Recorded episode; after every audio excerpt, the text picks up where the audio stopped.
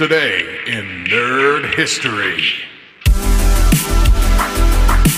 Hey there, gaming legends and Sonic fans. Today is January 5th, and let me tell you, it's a special day in the world of gaming, especially if you're a fan of Fast Blue Hedgehogs. Rewind to 2004, and what do we have? Sonic Heroes making a super speedy entrance on the GameCube. This isn't just some Sonic game, it's a 3D platform extravaganza where you get to roll with not one, not two, but four teams of iconic Sonic characters.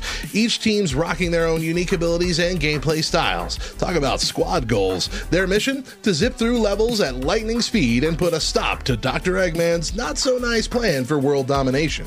Classic Eggman, am I right? Feeling the need for more speed? I mean, nerdy facts? Dash over to lovethynerd.com slash nerd history for a gold mine of geeky trivia that'll rev up your day. And guess what? This week at lovethynerd.com slash nerd history pod, we're embarking on a brainy adventure into the nerd history of Sherlock Holmes. It's going to be a wild ride through mystery and deduction, so lace up your detective shoes and join us in uncovering the secrets of the world's greatest sleuth.